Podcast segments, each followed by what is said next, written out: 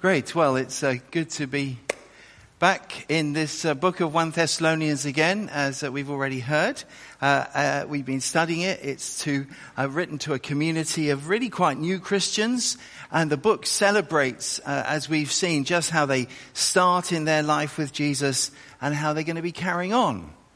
And the apostle Paul, who shared the good news with them, he left a little bit earlier than he would have normally planned. He was there for probably two or three months in Thessalonica, in this uh, Roman city in the Greek world.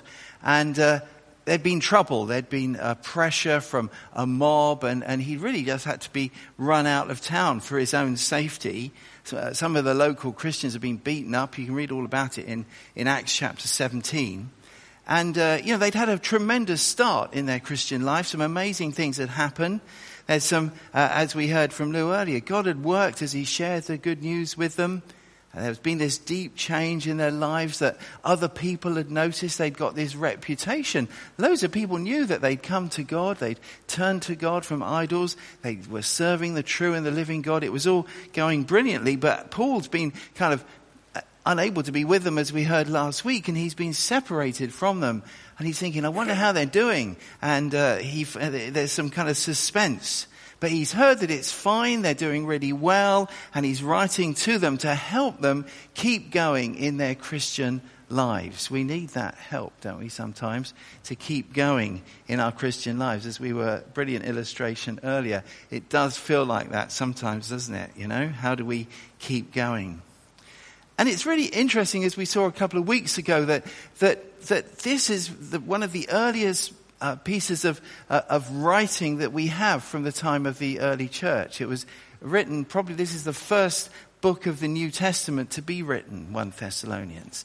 And it gives us an insight into what it was like. What was real Christianity like then? And as we look at it with all of the kind of descriptions and a kind of, uh, it's not exactly analysis, but it's kind of fascinating to see, well, this is what real Christianity looks like, or it looked like then.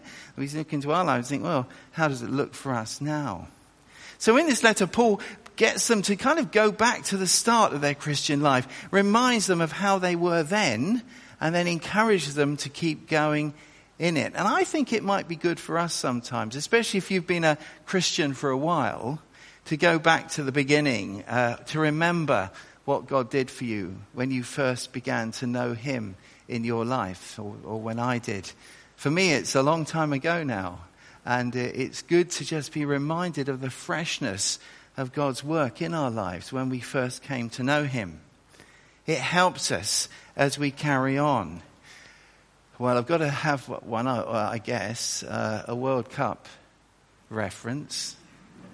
Might as well get it out of the way. so, do you see the England Colombia game the other night? Fascinating, wasn't it? England were just brilliant. Absolutely brilliant. And then, was it the last minute? There's an equalizer. Oh, no. we all went, did we? Some of us did, maybe. And then do you remember what happened? They came back and they played the first half of extra time. What were they like then? So they were absolutely terrible, weren't they? You know, suddenly the Latin kind of spark was fizzing all over the place, and uh, uh, and uh, you know Brazil was like everywhere. And then they had a break, and I don't know what Gareth and Harry said to the rest of them at that break in halfway through extra time. I wonder whether, I was trying to find out, I'm sure I didn't have the time to, you know, research loads of tabloid reports of the um, World Cup. But I'm pretty sure he said, guys, remember how you were playing? Remember what you can do? Remember who you are? You know, remember the first half up until that really disappointing equaliser. I guess they remembered it because they came out and they started playing like they did before, didn't they? And the rest, as they say, is history. Well, I think in some ways the Christian life can be like that, that we, you know, we get disappointments, discouragements or whatever, and, and as we kind of remember what, what God is like, who He is, what He's done in Jesus, it helps us to pick up and get going again. Now, I wonder, do you need to do that in your Christian life? Well, do it through this series. One of the things we're praying uh, is that through this series in 1 Thessalonians, that we kind of get the freshness again of what it was like to be a new Christian, because we're living in the world of new Christians in the book of 1 Thessalonians. And that will perhaps inspire us to get back to what's real. Well, let's see what Paul has to say now in chapter 4 as he's going to carry on encouraging them to keep going with what they began. As for other matters, brothers and sisters, this is verse 1 on page 1187. We instructed you how to live in order to please God, as in fact you are living. Now we ask you and urge you in the Lord Jesus to do this more and more, for you know what instructions we gave you by the authority of the Lord Jesus. It is God's will that you should be sanctified, that you should avoid sexual immorality, that each of you should learn to control your own body in a way that is holy and honorable, not in passionate lust like the pagans who do not know God, and that in this matter no one should wrong or take advantage of a brother or sister. The Lord will punish all those who commit such sins as we, as we told you and warned you before. For God did not call us to be impure, but to live a holy life. Therefore, anyone who rejects this instruction does not reject a human being, but God, the very God who gives you his Holy Spirit. Now about your love for one another, we do not need to write to you, for you yourselves have been taught by God to love each other. And in fact, you do love all of God's family throughout Macedonia. Yet we urge you, brothers and sisters, to do so more and more. And to make it your ambition to live a quiet life, you should mind your own business and work with your hands just as we told you, so that your daily life may win the respect of outsiders and so that you will not be dependent on anybody. Well, let's um, start then, and, and, the very place to start really is this this core truth. Live to please God. That Paul says was the message we gave you in those early days. How to live a life in order, how to live in order to please God. That's the main thing he says. And he says you're doing that. And that's great, but I want you to do it more and more. And, and he's not kind of saying we gave you like a rule book or we, we gave you just a set of kind of instructions in that sense. You know, like kind of uh, pleasing God for dummies kind of thing or teach yourself how to please God. No, that's not it. He says that we're saying this to you. We said this to you in the Lord Jesus. See that phrase there? We gave you these instructions by the authority of the Lord Jesus. In the Lord Jesus. In Jesus' name is what he's saying. It was with the authority of Jesus. This is the heart of how we live this life. We live it in Jesus. The words, the truth come to us because of Jesus.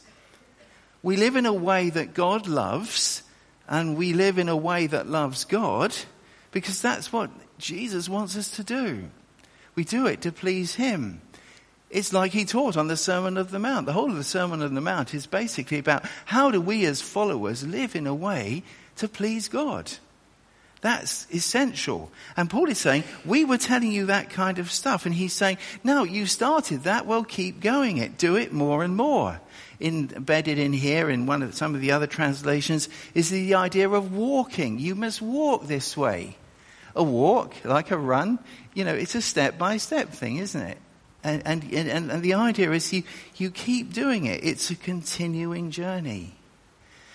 So where are we with this? What would it be like if we saw living to please God, walking in that way as really the main thing? The heart of everything else. We live lives that please God. Do you want to do that? That's what the rest of this letter is all about building on what they already know and what they've experienced. So Paul says, like here in this part, he says, and we're going to see it again, he said, I told you this, you're doing it, now don't stop, do it more and more. That's that sense of progress. And then he goes on to say, look, he said there's a, there's a really big plan behind it. There's always something bigger going on. It's always something kind of, uh, God has this big purpose. And what is it? It says there, it is God's will, verse 3, that you should be sanctified. That means to be holy. The idea in that word, it's in the Old Testament as well as the New, is the idea of being cleaned up, about being pure. It also has the idea of being available to God. In some ways, people will talk about it means being set aside for God, for Him, available for Him. And it means that as His people, we're to become like Him. If we're His children, we should be growing to look like our Father. Again, Jesus said that on, in the Sermon on the Mount. He said, I want you to be holy as your Father in heaven is holy. He says, if this is the way our Father treat, treats uh, uh, people, then you should treat people the same way. Uh, read through the Sermon on the Mount and see how many times that kind of idea is there. It's God's will, verse 3. It's God's big idea. He's called us to live a holy life, verse 7. He's called us to that. That's what it's all about. That's what God wants most for us, that our lives are holy, that they're clean, that they're pure. Actually, verse 7 tells us, uh, sorry, verse 5 tells us, what's the difference, uh, verse 5, between a Christian and a non-Christian? Well, we'll see in a minute. In verse 5, it says that we should learn to live in a certain way, not in passionate lust like the pagans who do not know God. So the essential difference is we know God. That's what makes us different. If, we if we've given our hearts to Jesus, if we're on that road of following Him, then we know God, it says. And whatever else happens in our behavior arises out of that truth. That's God's big plan. But also, Paul says, look, this is part of the gospel that I shared with you. He says, I told you about this when I was with you. And this is the big story, isn't it? That God's purpose is that people, human beings, would know Him that we would live with him in his will, following his purposes, living out in his goodness. That's why he made us in the first place, to know him. And you know the story, don't you? You know how we've turned our back on him. We walked away from that. We went our own way and we started substituting our own gods or our own kind of preferences or our feeling of, well, I'd rather live uh, my way, thanks, rather than your way, God. All if it's all the same to you. And we turned our back and our, our, our kind of ancestors did that and that's kind of been flowing through our, our, our kind of what makes us human ever since. That we turned away from what God wanted. But Jesus came to bring us back. That's the story, isn't it? That's the good news. He came to enable us to know God. So we can turn back to Him. We can know His forgiveness and His new life. We can live as He wants us to do. We can be forgiven and we can put right. And when we turn back to Jesus, in God's eyes, we're like Jesus. We have a fresh start. We're in Jesus. And from that place of knowing Him, we live his way. It says here, with the help of his Spirit, who is called the Holy Spirit. Wonder whether there's a connection there. The Holy Spirit. That's the good news. That's what happens when we turn to God, like these Thessalonians did. It, uh, it, says in chapter 1 they turned to God from idols to serve the true and living God and to wait for his Son from heaven, Jesus, who rescues us. As Jesus is the one who enables us to be rescued from God's judgment and to come into the right relationship with God again. And Paul says to the Thessalonians, and says it to us too, You've done that, or you can do that, you can know that, and then you need to keep living in it. We need to keep going in it. And Paul tells us next in this little kind of passage where he started with the Thessalonians and how he wants them to keep going. And he's going to kind of do this throughout the rest of the book. So the first area he says, I want you to live to please God in, he says is in sex, sexual morality pretty plain there. Can't avoid it. There it is in verse 3, 4, and 5. Not that I would want to. You might, but I think we should go with what the Bible says. Here it is in black and white. What can we learn from it? Well, you might think it was a bit odd. You know, what is, is, is, is the Bible obsessed with sex? Or, what, you know, who are these people anyway? You know, surely they're people in the Bible, you know, they should, you know, they're, they're all kind of living, you know, they must be all like Victorians or something. You know, they must be, you know, how we think, you know, religious people are. Actually, the Victorians weren't that good anyway, but any, you know what I mean. And we kind of think, well, yeah, we get it that it's a bit, of a, a bit of a thing in our day and age, in our culture, but isn't that our modern kind of hang up? Well, let me tell you a little bit about Thessalonica, the city where these people live, the biggest city in the region. It was the center of Roman government, probably uh, there's a, Thessalonica is still there today. Um, anyone been there on holiday? Yeah, okay. So I think it's about 300,000 today, I read somewhere.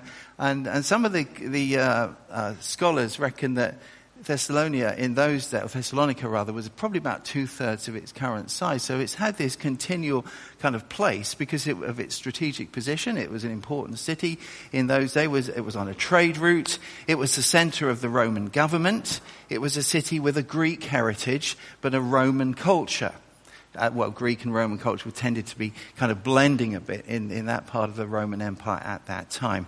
Here's what the Greek writer Demosthenes says about morality. Quote, mistresses we keep for the sake of pleasure, concubines for the daily care of the body, but wives to bear us legitimate children. Doesn't sound like a Victorian. That was the you know, that's part of Greek culture of the time. Roman culture, in Roman culture, and I wouldn't particularly encourage you to Google this because you go to some quite unhelpful places. I was clicking away quite fast in my Googling, I must say.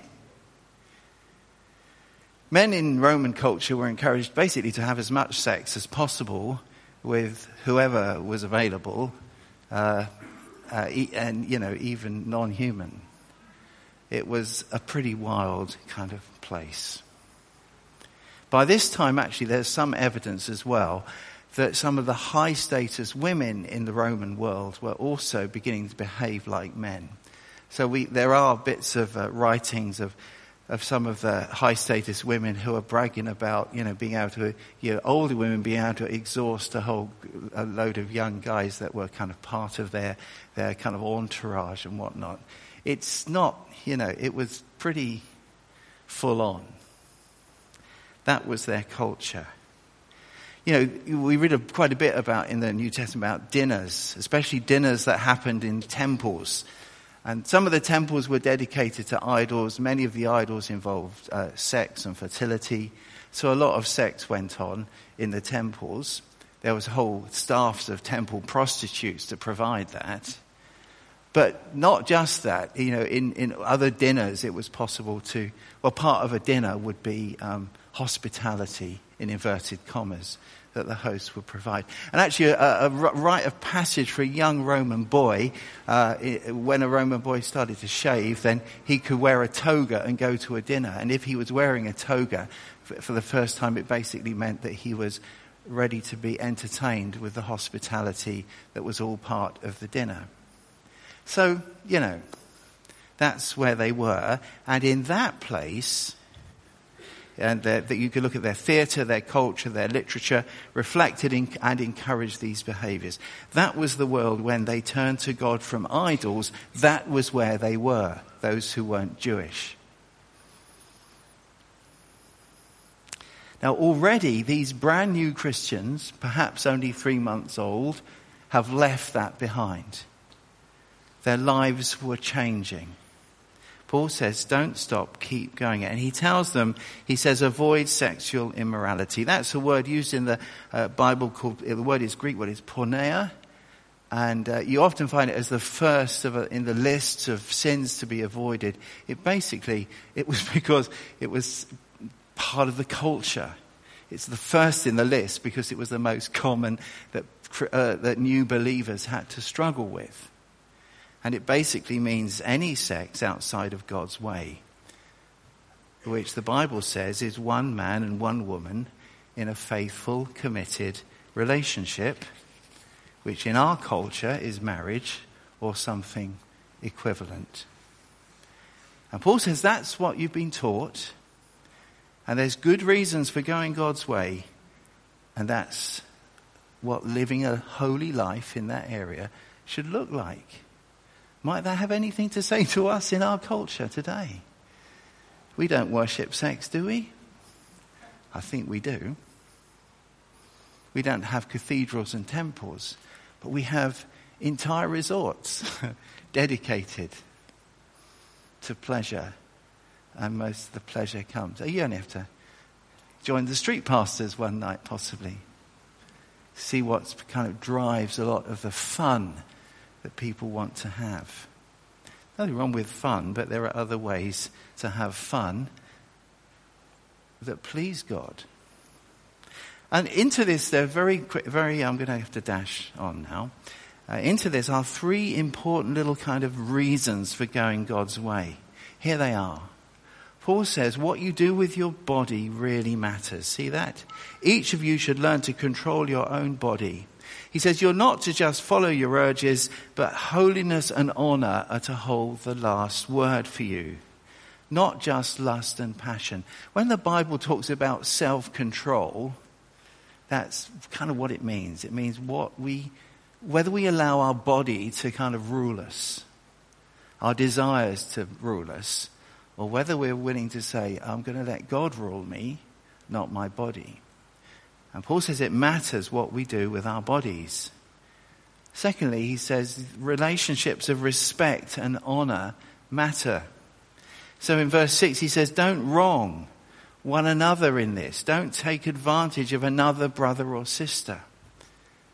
And that, I think, is at the heart of why the committed relationship is what it's about and how committed or when is it committed? That we can talk about that. I'm not going to go into all of that detail but there's a principle here that says that if it's not going to be lifetime how do you know you're not going to end up damaging the person you're with for the future?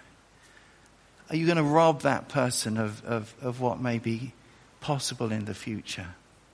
How can you honor others in this way and then Paul says, thirdly, that your relationship with God matters, verse 8. He says, if you reject what uh, uh, is being said here, you're not rejecting a human being, but you're rejecting God. And he says, don't reject what God says, or don't reject God, because he, verse 8, is the very God who gives you his Holy Spirit. Holy Spirit. So there's three little principles behind it. It's challenge, but it's, it's not, I can't remember them by, when I was a student in uh, 1974, I went to the first Christian Union meeting of the term, I think, or maybe the second. And I remember the speaker, it's George Verwer, who's always been quite blunt and open and uh, free speaking. If, the, open phrase of his, the opening phrase of his talk was, uh, I could do and try and shout like he does, but I won't. But it was basically, if Jesus isn't Lord of your sex life, he's not Lord at all. Jesus Christ is Lord. And that, this is kind of the point that Paul is making. We live our lives not according to our body's urges, not according necessarily to the cultural norms, without thinking about it, but according to God's way. So how do we get there? Or how do we get back from there? Well, we could do what the Thessalonians did. We could turn to God.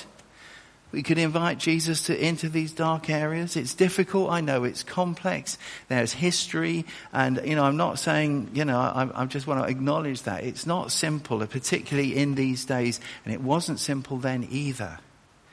Maybe the principles might help us to, to start to get our head around it. You know, am I going to follow these truths? What I do with my body matters. What, my respect and honor for other brothers and sisters or people who may not yet be brothers or sisters, that matters as well. And my relationship with God is fundamentally the thing that matters most. And just figure out how that might apply into your situation if you need to.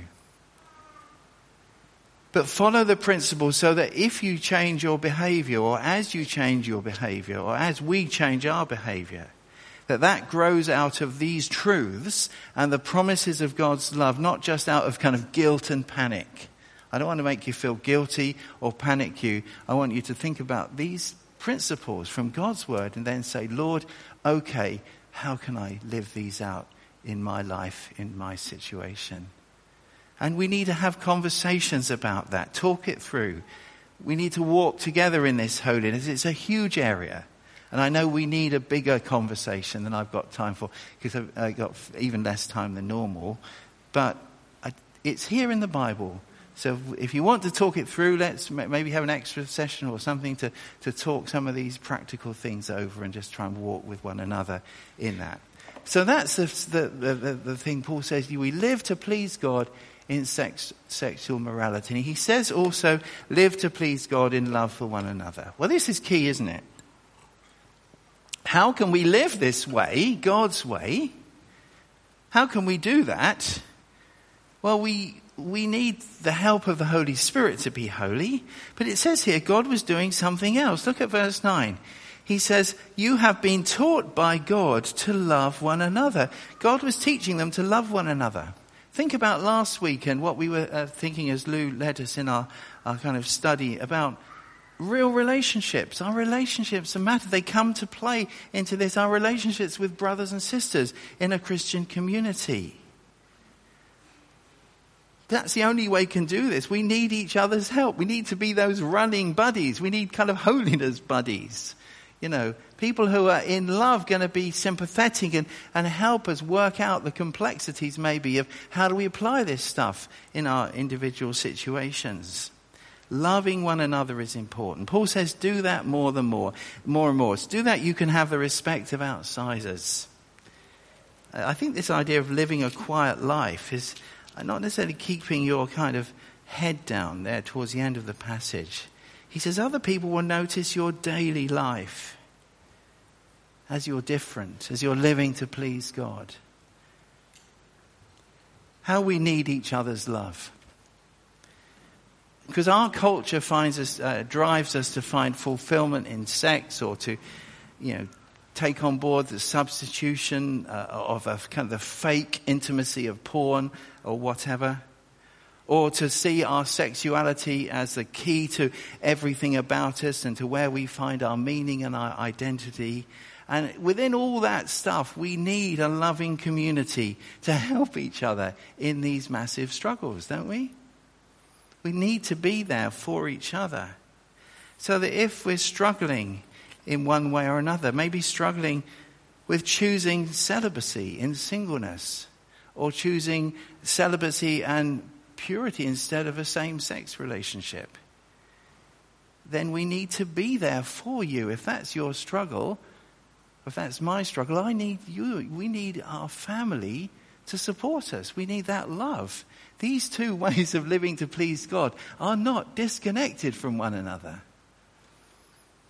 We need to make it our ambition to do, make it work. I think that, that, that's kind of behind this idea of uh, leading a quiet life is this idea of just kind of making it work so that we can live. And that we can live in a way where it says you gain respect of outsiders. They may disagree with us, but we want to live in a way that draws attention to Jesus and gains respect. So living to please God is at the heart of an authentic Christian life. God is at work in us and through us, the Holy Spirit helping us to choose another way, to choose His way in what we do with our bodies and living together to please God as loving family, helping each other in the messes that we get into, seeing God teaching us to love one another, growing in that too. Remember the start. Remember how it was? you know, the, the, the thrill of being a new Christian, of knowing God, get back to the roots of it. Keep walking more and more. That phrase about the Christian life, more and more, just steadily going on with God. Lean on the love of the Christian family. And let's be those who will give that love to someone when they need it. Pray that we may just know the joy of living lives that please God. I've said some, I've kind of gone a bit fast. I probably uh, said some things that some of you might not agree with. Well, that's fine. We can always talk about it afterwards or get together uh, or uh, have a longer conversation. If you'd like someone to pray with you so that you can see at least I'm going to put something down in the sand now today, then do um, come, even though we're, we're going to have a short break before the AGM, but you come down and be prayed, with, be prayed for with somebody you know, during that time. I'm going to hand back now. Well, let's pray. Father, we pray we may know the joy of living to please you. Lord, may you help us by your Spirit to want to please you.